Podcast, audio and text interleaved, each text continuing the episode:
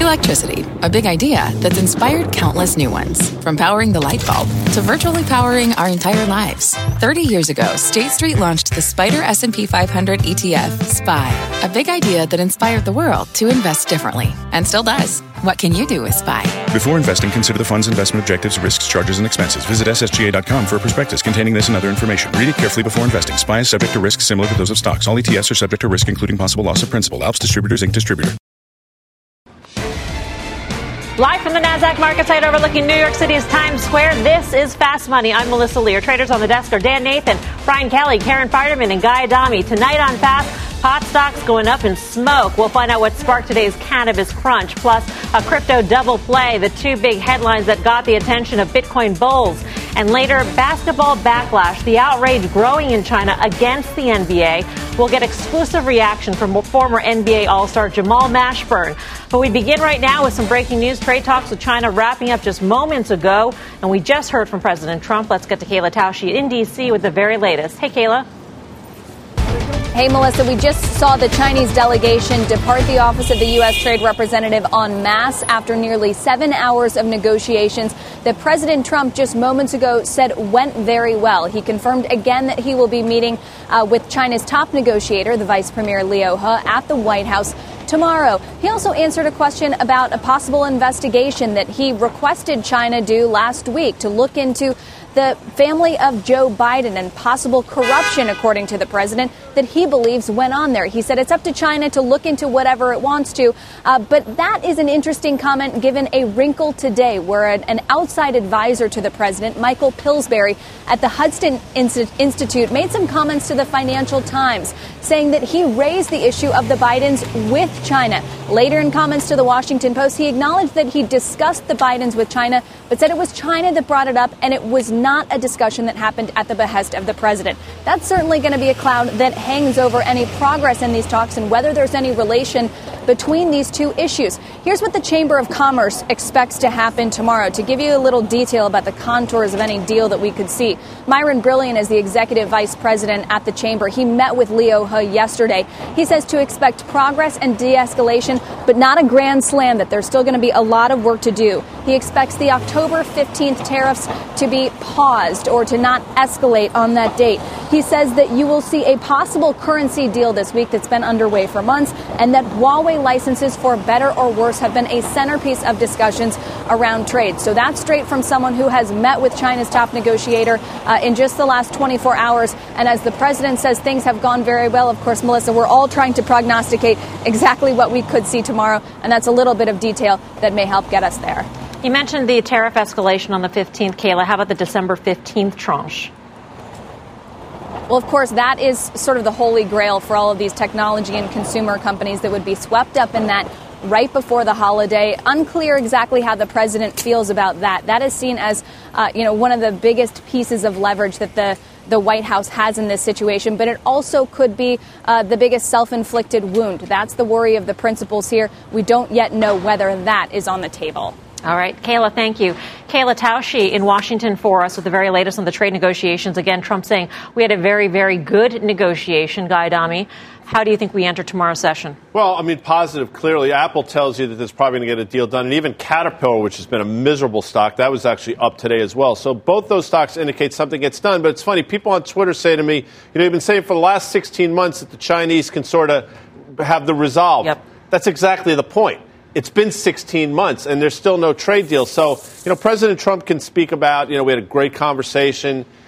A lot can still happen. I mean, they could absolutely walk away. They don't get the deal they want. IP is still a huge thing here. I have no idea. The market is saying that all systems are go for a trade deal, but then you're into earnings next week and you wonder, and the point I tried to make last night is you wonder if we're not really focused on the right things. Maybe things are slowing down. Maybe the, you know, the euphoria around the deal has gotten us to basically all-time highs.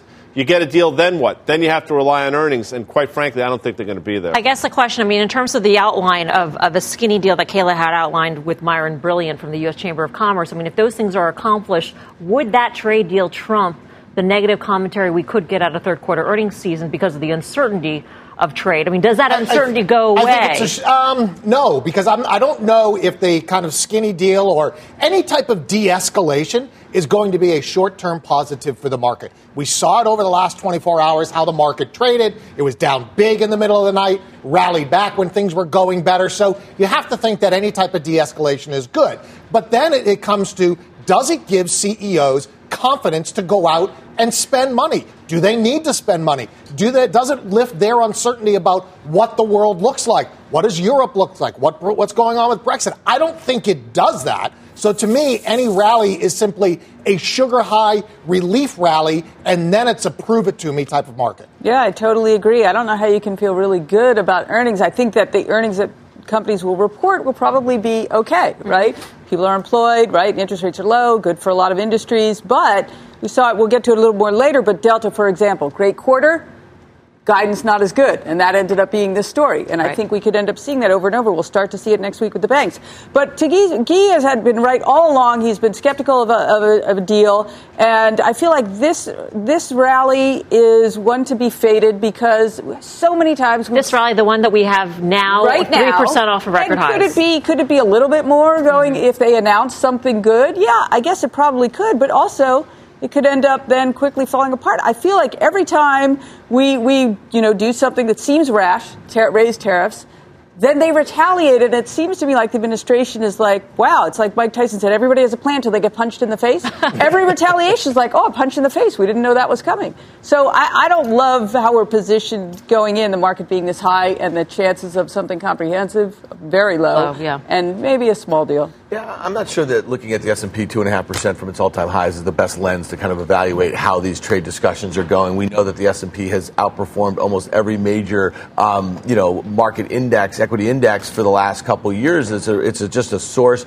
of uh, funds. It's, it's the same reason why the dollar might be up. It's the same reason why treasuries have acted really well here in the U.S. It seems to be a safety trade, you know, and we also see obviously these sectors in the S&P you know that are driving this last leg here. It's staples, it's it's utilities. I know we sound like a broken record here. Not you know it's not giving me a whole heck of a lot of confidence saying that's the thing that's going to break this market out of this almost two year range right here. And I think you got to go back and you got to look at the underperformance today of small caps. The X, uh, the uh, IWM that tracks the Russell 2000 did not act particularly well. I think that the transports still act particularly poorly. So there's a lot of stuff under the surface that the stalling out in mega tech, tech which is growth. Um, to me Amazon, I know Guy mentioned it earlier in the day when we were chatting, um, you know, went red on the day. That, that stock is, you know, 15% from its all-time highs, has not confirmed a new high in the S&P all year long. So to me, I just think there's a lot of things under the hood that don't act particularly well. And I'll just make the point, I think I make every single night, that if you've bought every new high in the S&P since January 2018,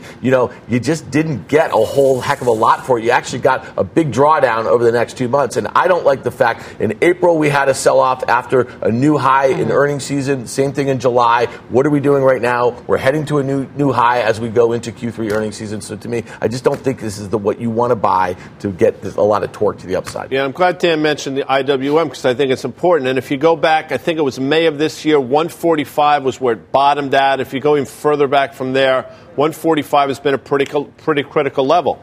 We tested it last couple days, closed up, I think, four tenths of a percent right today. It's probably higher in the after hours based on uh, what we just heard from President Trump. But if you want to trade the broader market against something, in my opinion, and I've said this for a while, I think 145 in the Russell, the IWM, is sort of your line in the sand. I think everybody here sounds pretty cautious about any sort of deal that could be reached. But what I thought was interesting in today's market was was this move in, in treasuries. I mean, we saw a one and a half percent decline in TLT. We had a big rise in the 10 year yield it didn't seem commensurate with what was going on in the markets in terms of a half percent rise pretty much across the board. Yeah, and bonds haven't been trading um, in lockstep necessarily, or at least percentage wise, with the markets for a while, which actually concerns me a bit because you know we need an awful lot of demand for these bonds. So if you're starting to see kind of a sell off in there, you don't want bond yields to rise for the wrong reason. If we have strong growth and the 10 year yield is supposed to reflect GDP growth over the next couple of years, if we have strong growth, then great, have rising yields. But if we have rising yields because there's not a lot of demand, and this might be counterintuitive, but you have if you have a deal, a lot of money has flown into the U.S., as Dan said, because of a safe haven, right? You could have money start to flow over to Europe if we get a deal. Europe might be a better beneficiary. So you might see money pull out of the bond market. You might see money pull out of the U.S. equity market and flow over to Europe, even if we got a deal that mo- most of us expected. Can, can, we walk through that a little bit? I mean, because a, a, a deal with China would mean greater economic growth for Europe. I mean, the upside right, for Europe is much greater than much greater because China's their biggest yeah. export market, right? So China's economy is doing better, Europe economy is doing better. Europe has gotten decimated in this, so you might see that flow back into there. I mean, would you buy Europe if there is a China well, I'm, deal? I'm always long, you know, so, you know, around the world, but and, it, and, so far, I mean, some of Europe's been okay, but other parts not as well. That's I was, Germany actually, the index, the DAX, has had a decent okay, year. Yeah, it reflects, I think, some optimism that things have bottomed. Our next guest says, forget trade. There's something even bigger investors should be focused on. Let's bring in Mike Wilson, Morgan Stanley's chief U.S. equity strategist. Mike, always great to see you. Thank you. Bigger than trade? How can that be? what is it? You guys are talking about it. It's there's a look. There's a fundamental story here that's been going on all year, which is the business cycle is rolling over, and I think if I if I talk to a lot of clients, right? So I would say that eight, you know, people blame trade for 80 percent of the slowdown and they think the business cycle is, in its own merit, 20% of the reason for the slowdown. I'm the other way.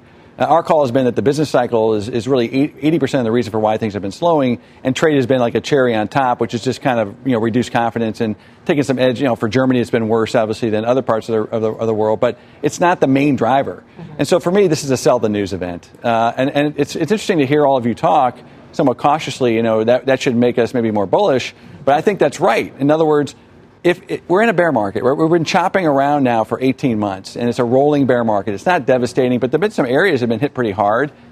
And in a bear market, you're supposed to be bearish. So, so I think sentiment can stay negative for a while until we see a trough in the earnings revisions. We see kind of a trough in some of the global indicators that maybe things are, are bottoming out. And I just don't see that for another three or six months. Our work is very clear. Uh, it's been clear for 18 months, and I just don't see that trough until the first quarter. So, Mike, you know, this time last year, it seemed to, a lot of complacency, um, but there was also a lot of optimism despite rising rates at the time. And I don't think anyone foresaw a 20% peak to trough decline in the U.S. equities in such a short period of time. What do you think the probability of that is now? Now, obviously, the rate situation is very different, and I wonder, does that give you a bit of a cushion for what might be, you know, a modest sell-off compared to what a 20% one last Q4? Yeah, I think the chance of a 20% sell off at the index level is very low. We've been adamant about that because the Fed is in a different place. They're not tightening anymore. That's good. That will cushion the blow. The fundamentals are going to start to deteriorate again. You know, it's interesting. Last year, uh, the market held up until September, and the reason why it held up until September is because the forward year numbers typically don't come down until the fourth quarter. So, Karen, you mentioned Delta. I think we're going to see a lot of that fourth quarter, and then, of course, that's going to happen for other companies. And once the forward numbers come down, then we can have a correction. But I don't think it's more than 10% at the index level.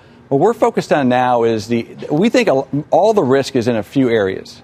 And it's primarily in the growth stocks within the U.S., because that's the area that has been treated as a kind of protected species, along with the defensive stocks, in an economic slowdown. And I think that's incorrect, meaning the defensive stocks always trade well into a slowdown. They should, because they're bond proxies and they're defensive. But growth stocks generally are cyclical. A lot of them are cyclical. And I think we're going to see that now and those stocks could go down 20%, 30%. You know, the valuations of, of, the defensive sectors worry you this time around, though? I mean, when you're talking about utilities yeah. and, and you're taking a look at these levels and these valuations, I mean, isn't this just as dangerous as the growth stocks could be? It's a great question. They, they're not at this stage of the cycle. So we're of the, we're of the view that in July, when the market figured out the Fed was going to be cutting rates, that that was a transition from late cycle to end of cycle. And so we made, we made a call that we said, okay, now the, the momentum part of the, the trade has been defensives and growth together. That's now going to split. The defensives will outperform the growth stocks. And that's exactly what's been happening. So, in other words, the market is confirming our view that it's end of cycle. So the defensives will stay expensive until the yield curve starts to re, you know, re-steepen and the Fed gets in front of it and people really acknowledge that there's a recession coming and the earnings have to come down a lot more. Once that happens, then the defensives are going to be very vulnerable. What would you need to see to make you think, all right, there are a few more innings left in this cycle of expansion?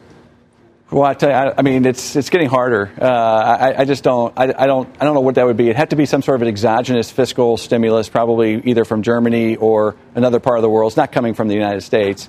I don't think it's tomorrow. I don't think that they're going to roll back, okay, the tariffs that are already in place. If they were to do that, and they said, okay, we're actually going to roll back the tariffs in September. We're going to roll back the tariffs we did in July Now, maybe that could gin up, you know, animal spirits one more time. But I don't think that's happening tomorrow. But of course, I have no idea what's going to happen tomorrow morning. So, Mike, the Fed seems to have dampened volatility in the equities market, but the U.S. bond market, which is the biggest bond market on the planet, volatility has been historic in terms of percentage moves.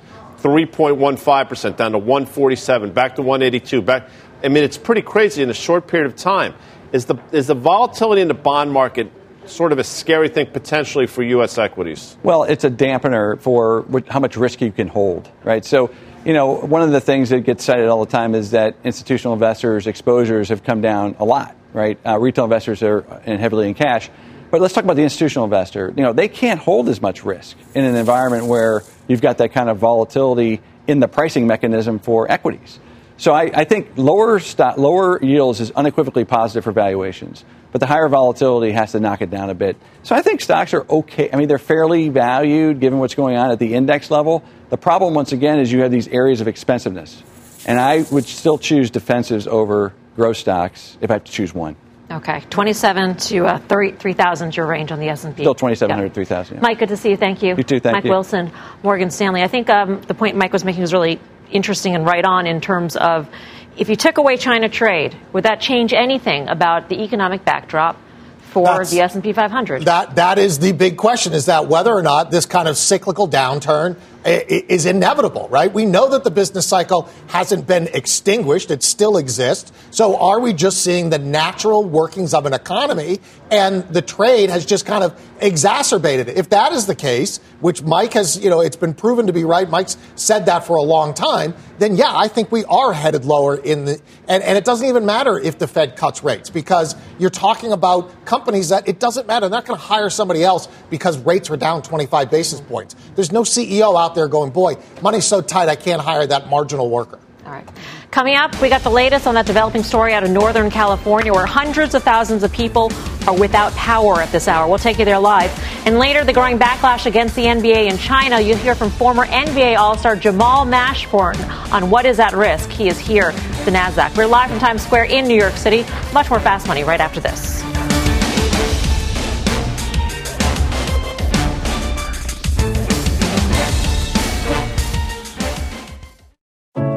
What does it mean to be rich? Maybe it's less about reaching a magic number and more about discovering the magic in life. At Edward Jones, our dedicated financial advisors are the people you can count on for financial strategies that help support a life you love. Because the key to being rich is knowing what counts. Learn more about our comprehensive approach to planning at edwardjones.com slash find your rich. Edward Jones, member SIPC.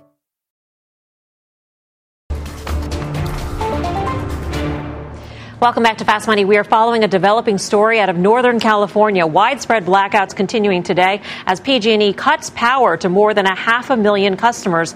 This as a utility giant tries to ward off the risk of deadly wildfires. Let's get to Josh Lipton live in Berkeley with the very latest. Josh. So, Melissa, we are in Berkeley, California, in Berkeley Hills specifically, which is one of these areas that had their power cut off. About 4,000 customers here had their power cut off. Part of what's going on here is that you have this strong wind, which is ripping through the state. Uh, at peak times today, peak wind hit 77 miles per hour in some parts of California, and that is the concern to PG&E. That's the worry that that then damages the infrastructure and leads to more of these devastating wildfires that we've seen here. So they took this step, PG&E. They shut off power to hundreds of thousands of customers. Of course, a customer could be a business or a building, so you really could be talking about as much as 2 million people who are going to be impacted here. In terms of economic cost, that could reach as much as $2.5 billion. And as you mentioned, this is coming at a critical time for PG&E. You know, sought bankruptcy protection earlier this year, but then you had this judge just step in and open at least the door to um, this other potential rival um, bankruptcy protection, and that just cratered the stock today you saw uh, that it's now on track for its worst year ever. Uh, other companies responding to today, Melissa, Tesla, for example, apparently reaching out to its California customers, reminding them about the importance of charging up. And I'll just end here on another utility that's in focus, Edison International, which has now um, shut off power to about 13,000 of its customers. That's in Southern California. They're without power due to these same extreme wind. Guys, back to you. All right, Josh, thank you. Josh Lipton in Berkeley, California. Let's take a look at shares of Generac soaring as the California blackouts continue. Um, this was Guy's final trade yesterday. Well, it was up Look big that. yesterday. It was up, I think, I don't know, two and a half, three percent today. And the point is, that this is not going to get any better anytime soon. And you know, it's coming into the seasonal period where Generac does well. This is just sort of, I hate to use the, met- it's a terrible thing to say. This actually is a cherry on top for them. This whole situation out in California. So I think this stock can continue to rally. First of all, it's not expensive. Decent short interest. Short's going to have to cover. They report at the end of the month. So although it had a huge move yesterday, decent move today, I still think there's some room on the upside. Seasonal being hurricane season. Exactly. Yeah. Okay. Really? Vraiment. Really? I mean, because it's quite That's a French. big move. Oh, it's a huge move. So, and it seems to me like this is, you know, obviously it's predicated on this news. Sure. But you're thinking the business is maybe better. Oh, the, just the, the magnitude of this move. it's, it's ridiculous. It reminds me of, you know, sort of, we were talking in the break about the company that made a vaccine for the Ebola virus. Right. Right. And there's an Inovio, outbreak, and then, You uh-huh. remember the name. I couldn't think of it. They, they have this huge demand for their product that actually is really hard to fill. When there's giant demand, it gets really expensive to try to fill that demand and increase your production really quick. This move to me seems outsized. No, it has relative- been. I mean, to Karen's point, this was a $55 stock, I think, in June. Closed today, where? $87, $86.5 or so. So the move has been ridiculous. Sure. But you've seen this before.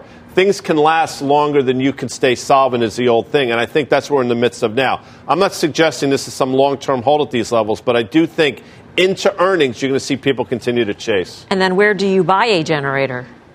Well, uh, if you're in Generac, you sell, you make your profits, and you buy a generator. That's you mean the like trade. Home Depot? Yeah. Oh, okay. Oh, there you go. I, I actually think there's another play here, though. Quanta Services, PWR. They're the ones that actually contract and put up the wires. Seems to me that both PC, PC&G and Edison need some new wires, need some new infrastructure. That's not an exact pure play. There's some oil and gas in this, uh, but it's an interesting way to kind of play the idea that electric infrastructure in this country needs to be rebuilt. All right.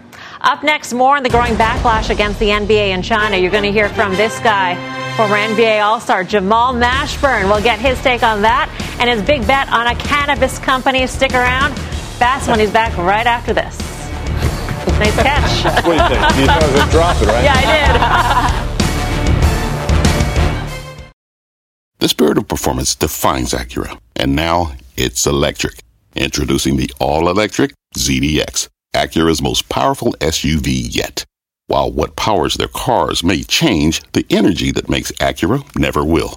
Crafted using the same formula that brought them electrified supercars and multiple IMSA championships, the ZDX has track-tested performance that packs an energy all its own.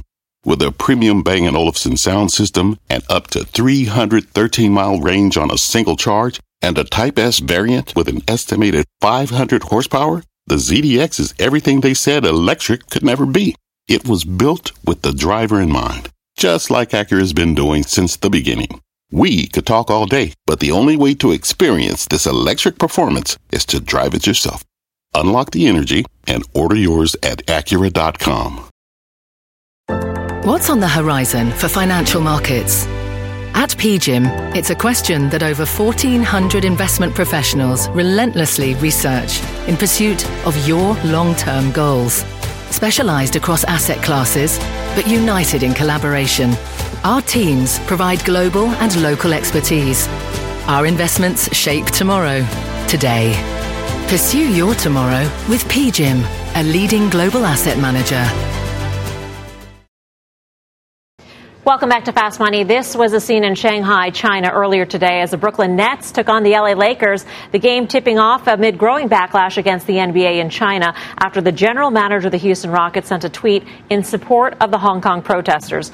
Chinese opposition to the league is mounting. The English version of the Chinese daily newspaper publishing this cartoon today titled Wrong Move with the word politics tagged in Mandarin in the bomb in this altered NBA logo. Let's get more on this growing backlash from a former NBA All Star. Joining us now is Jamal Mashburn. Jamal, it's great to have you here at Fast Money. Thank Welcome. you. Thanks for having me. Um, what's your take on, on all of this? Uh, well, I, when I played in the NBA, I played under David Stern and obviously knew Adam Silver when he, uh, he took over. Known Adam Silver since he was NBA Entertainment.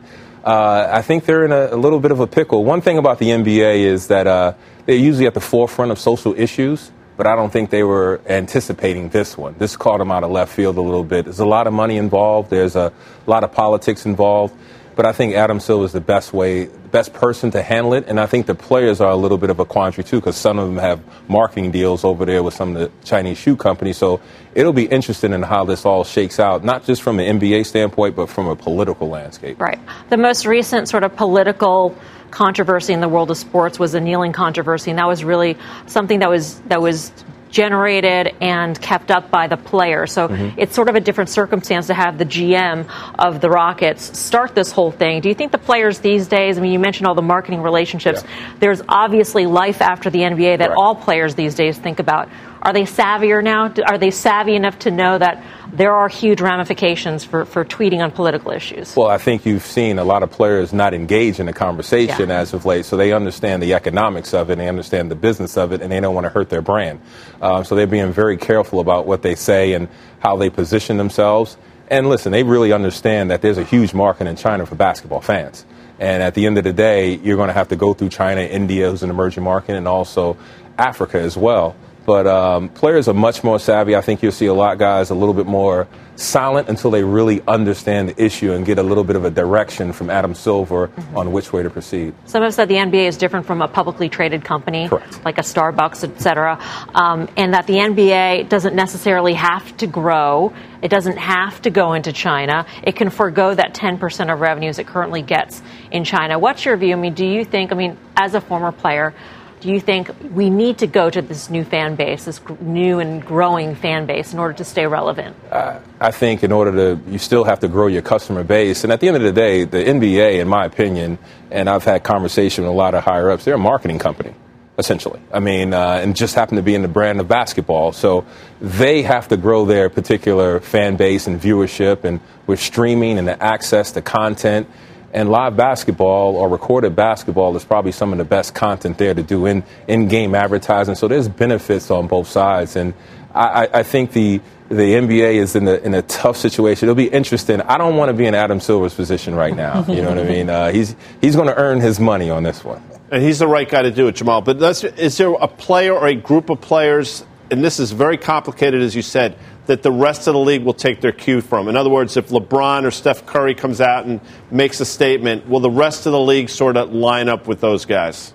I think, well, just like any team sport, you always look at the best player. And sometimes the best player is not the smartest person in the room. Um, but I think LeBron James is one of the smartest players in the league, and you cross over from NFL to Major League Baseball. I think another guy that'll probably be in the forefront of it is Chris Paul.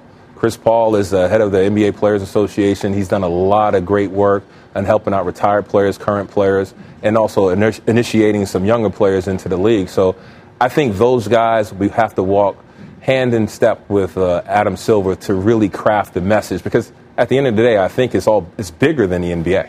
At the end of the day, it just happens to be the pawn in all this, and they're over there now pitching and peddling their product. So, Devon, let me ask you a tough question. If you were Nike, what Oof. would you do now having Ooh. taken political stances in the past, what, what would you do? Um, I would probably be the retired chairman of the board at this particular point um, and ride off into the sunset. I mean, it's, a, it's an interesting conversation. I mean, because obviously manufacturing of shoes over there, uh, selling their brand. I mean, I was a part of the uh, select team that initiated the first dream team to international basketball. So I do understand the, uh, the magnification of professional sports, especially the NBA. Um, that, that's a tough one. I would probably be more concerned about the brands that are pulling out right now. So it's Anta, the shoe company, uh, their license deal, Tencent, the content provider there. I, I, I, would probably be more focused on them and how do you uh, uh, sever those relationships or bring those relationships closer to you um, uh, within a framework that you both can work in. The headlines of the day, Jamal, have hijacked this interview to talking about the NBA, but yeah. you're a business guy.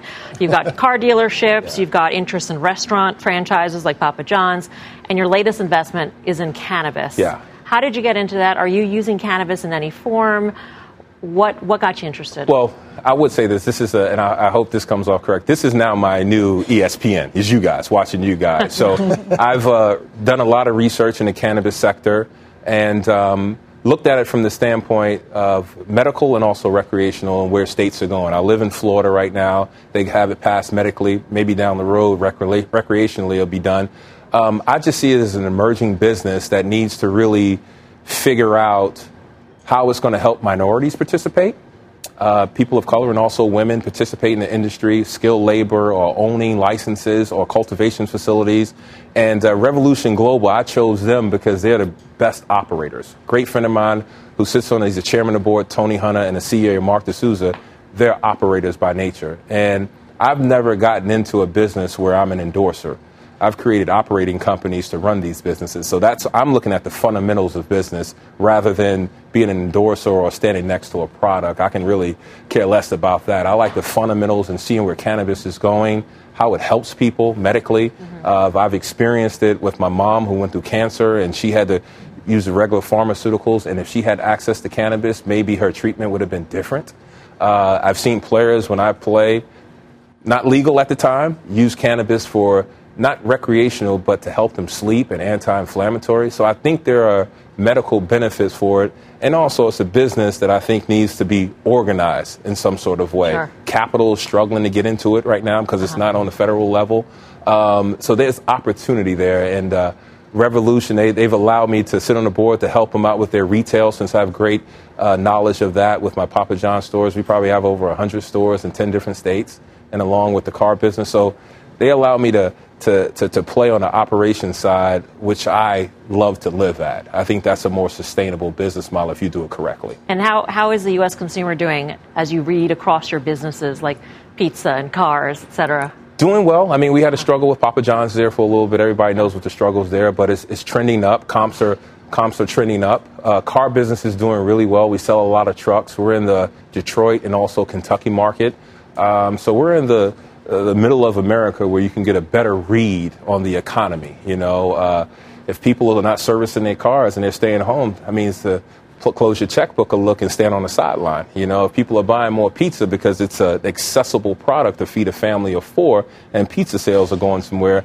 that means people are not going out as much. So I kind of read it from that level, and that's why I watch you guys to kind of compare of what I know and I don't know and kind of uh, uh, do my research that way. So to me, things are doing well. Always can be improving. I'm a competitor, so I mean, uh, we can always be efficient. Much. You invest efficient. in stocks?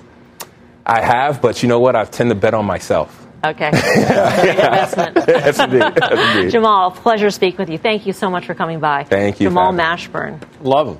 What's not so when I, so you see, I mean, when I'm watching, when the NBA could watch it, uh-huh. I mean, Mash was a guy. He was a player of the year in the SEC, I think, 93. 93, correct. Played in the league for tw- uh, probably averaged 20 points a game for your career ish.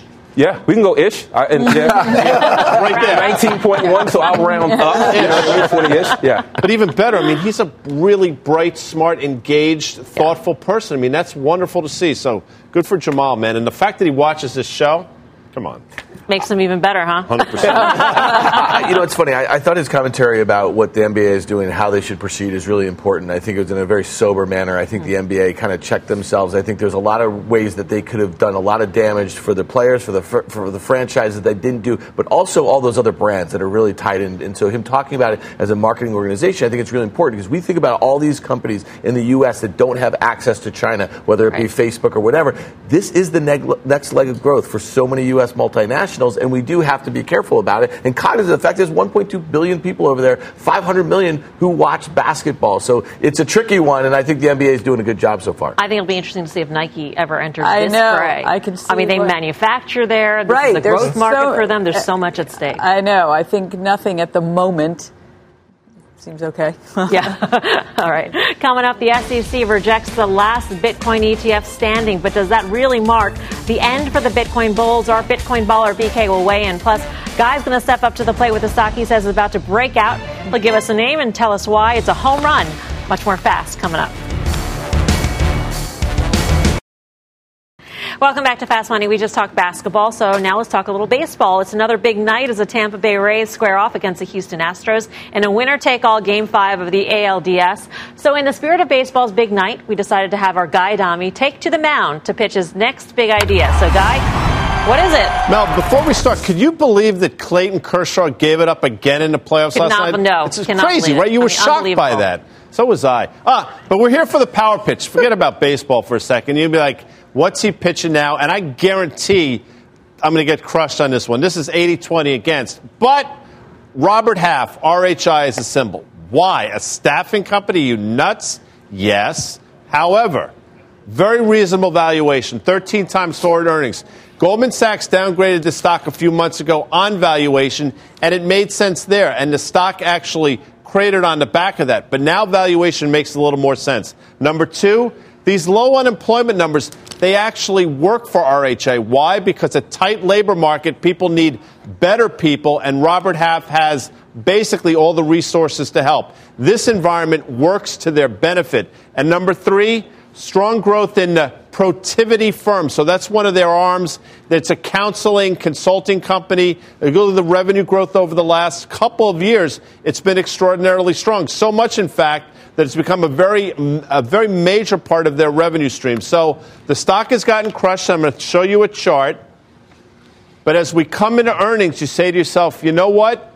We've had a big move to the downside. I don't know what that is, but it looks good. I mean, that's not the exact chart that I want. It doesn't matter. The point is this: it's held, it's it's held support lines a couple of times. I think in terms of valuation, it makes sense. And I think as we go into earnings in a couple of weeks, this is a stock that might surprise, and you might see some analysts change their calls. So, Guy, real quickly, is this just a short-term trading call? Sentiment really bad. You have a catalyst. We know that we have, you know, employment where it is. Is that what this is about, or is this like a really good opportunity Dan, for a longer-term? Dan, I love your work on fast money and OA, and that's exactly right. The last time I think I power pitched, it was Citi, and it was the same type of call. This is a strict trading call on the back of a catalyst. The catalyst coming up to earnings, and the fact that I think the analysts might have to change their tune. So, to answer your question, yes. All right, it's time to vote. Are you going to buy Guy's pitch on RHI? BK, what do you say? For me, it's a uh, don't buy half, sell them all. I, I just don't think in this environment it's going to be good for them. Sell. All right, Karen. All right, maybe I can get on the board of the trading call, but I don't normally trade. So I'm going to pass. That's me passing at RHI basketball. So, Guy, it- it- listen, brother, Dan. it's not just You know the what desk. Dan's answer You were going to get slayed on Twitter on this one. I mean, it's not going to be pretty here. But I, I just kind of feel like, listen, you know, we heard Mike Wilson talk about where he thinks we are in this business cycle, and we look at unemployment at 50-year lows and all that sort of stuff, and where the gains are coming. I just don't see it for the Robert Half brothers. By, by the way, Dan wrote sell even before you opened your I mouth. know. Guy. He wrote sell when he walked in. He didn't even know Yeah, what he was I doing. didn't even know you Until were doing it. yesterday. I mean, a really. rundown, guys. Um, Pitch. all right, Oh, so a clean sweep in terms of uh, passes on this task.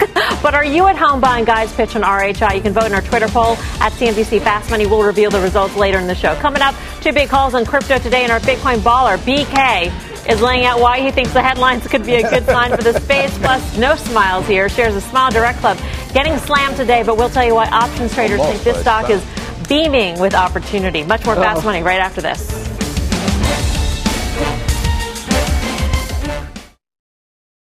Welcome back to Fast Money. A rough day for Bitcoin bulls as the SEC denied approval for yet another Bitcoin backed ETF. For all the details, let's get to Bob Pisani at the NYSE. Bob. Hi, Melissa. The last Bitcoin ETF still standing has bit the dust. Last night, the SEC rejected the application for a Bitcoin ETF from Bitwise Asset Management on grounds that are pretty familiar by now that the proposal doesn't meet standards that would prevent fraud and manipulation. This is a theme the SEC has sounded several times in the last two years. Van Eck, which had a similar proposal for a Bitcoin ETF, they withdrew their version last month. So there's two main issues the SEC has cited over and over about this. First is custody, where firms hold Bitcoin on behalf of clients, and where there's been reports of thefts and break-ins into Bitcoin accounts that have been very widespread. That's a problem. And the second issue is regulation of the exchanges that set the prices for Bitcoin. The SEC has asserted that most of these exchanges are outside the United States and are subject to fraud and manipulation. Okay, so where are we? Is Bitcoin dead? Is the Bitcoin ETF dead?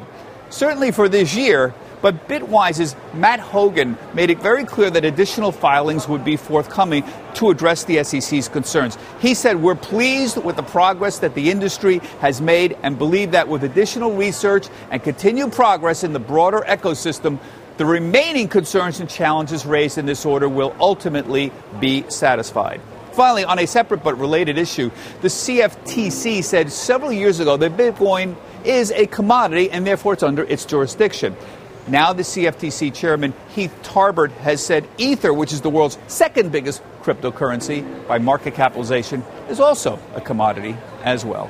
Back to you, Melissa. All right, Bob. Thank you, Bob Pisani. So, a little bad news, good news for the crypto community. Yeah, yeah. I mean, so on the ETF, um, it, this used to be a lot more important. We the problem the SEC has is that a huge portion of the Bitcoin trading is done outside the U.S., and so they're concerned that they don't have the view into those markets. That being said, there's been some developments. You have uh, companies like Fidelity and TD Ameritrade starting to push into this space. So ultimately, you're going to be able to buy Bitcoin in a regular brokerage account, or it's going to look like a regular brokerage account. So I'm less concerned that you need a Bitcoin ETF at this point in time.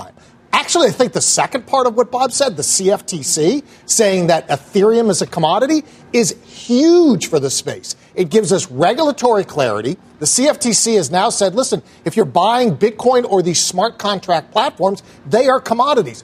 That opens the door for institutions to come in. The biggest thing when I sit in meetings, everybody's concerned. What if they ban it? What if they ban it? Well, you know what? The CFTC said, we're not banning it, we're going to regulate it. And now uh, investors can say, put it in my commodity bucket. So now Ethereum, Bitcoin, and all the other smart contract platforms become the commodity for the digital economy. And I think that's huge. I think the market's missing that.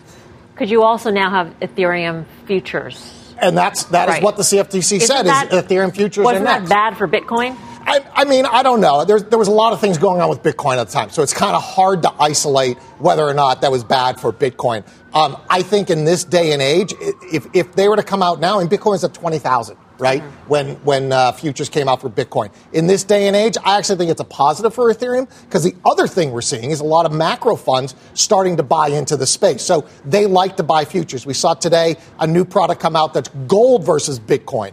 That is actually pretty interesting too. That's demand from macro funds. I talked to the people who did that. They're telling me macro funds want to trade Bitcoin as digital gold. So you're starting to see it. It's a lot slower than we all thought. That quote unquote herd that was trampling, it's kind of tiptoeing, but it's actually happening. All right.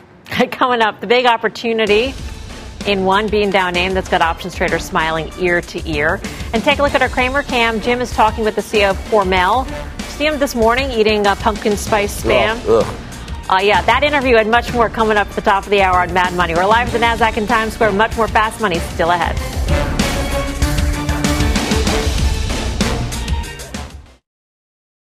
Welcome back to Fast Money. There hasn't been much to smile about recently for Smile Direct Club. The stock oh. finished the day down 7%. And with today's losses, Smile Direct is now down a whopping 55% since the company's IPO just last month. A big chunk of the losses coming this week. Smile Direct down more than 30% since Monday, but options traders are still grinning at the opportunity to get in on the stock. Mike Khouw is in San Francisco to rescue us from all these puns. Mike. Yeah, no, I think the important thing to recognize is that there's a time to buy stocks and there's a time to use options. And I think participants in Smile Direct recognize that you're much wiser using options. We saw over eight times the average daily call volume today.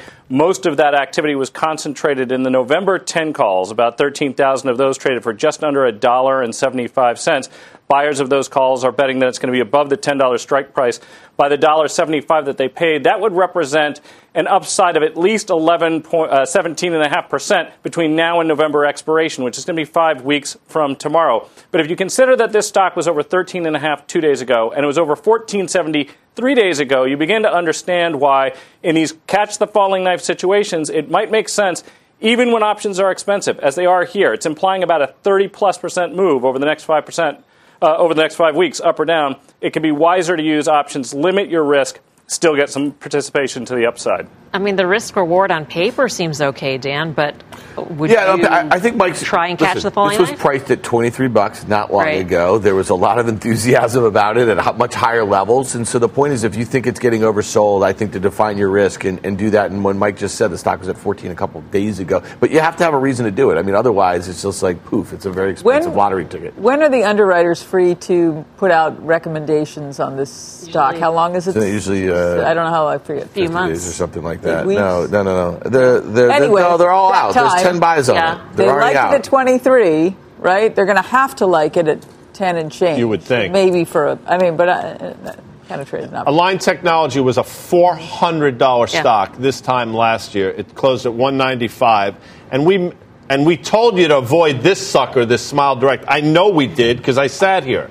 But their business model is flawed. They should have done a special Brexit braces thing for our friends in the UK. Karen's laughing. It's not even that funny. They would have crushed it. Every single time They you talk about the it. stock, you have to bring up Britain. Am I wrong? Uh, probably. I mean, I don't know. I, I mean, listen, there's a lot to chew on with this one, so I don't want to just give a lip service. Uh, but I think trading options is the way to do it. Done. We're done with this. Uh, Mike, thanks for more options action. The live shows tomorrow, 5:30 p.m. Eastern Time. Up next is America buying guys pitch on Robert Half. Oh. No. I don't think they are. but it's your last chance to vote in our Twitter poll at CNBC Fast Money. The results when we come right back. Time to reveal whether you at home are buying Guy's pitch on RHI. Unfortunately, it wasn't close. There's one thing that Guy was right about, and that was the spread, pretty much. 74% against, 74% against, 26% for. So here it is, Toni Braxton. I mean, for your listening pleasure. And you got to stop voting for yourself. Final trade time, BK. Don't ignore what's going on in the gold market. Check out Newmont Mining. That's the way to play it. Karen. Yes, Delta Airlines. I know it's a little disappointing today, but some of those expenses I think they can they can rationalize somewhat, and and it's cheap. I like it. Dan. Yeah, so uh, U.S. Treasury is getting hit here. Obviously, yields up a little bit. I think there's probably a little more room to the downside, but I think you buy the TLT pretty soon, maybe somewhere in the high 130s. Mel, Stros or Tampa Bay tonight? Pick one. Stros. It's, am- it's like in my head, it's amazing. Robert Half, suckers, in, in the in the face, as Eddie Murphy says. What does Stroh stand for? All right. Let's be back here tomorrow. Five Mad Money starts right now.